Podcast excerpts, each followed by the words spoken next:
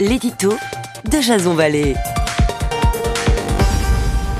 Bonjour, nous sommes le 19 mai 2019 et voici le titre de mon éditorial qui s'intitule Une ode à la différence.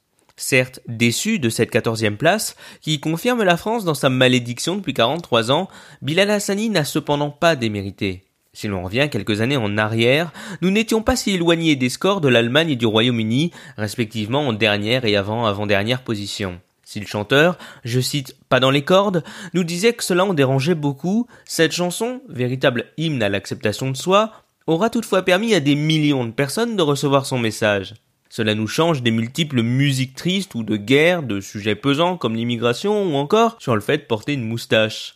L'Eurovision se veut être apolitique, mais les messages désormais véhiculés par la France au travers de la musique sont en substance politisés.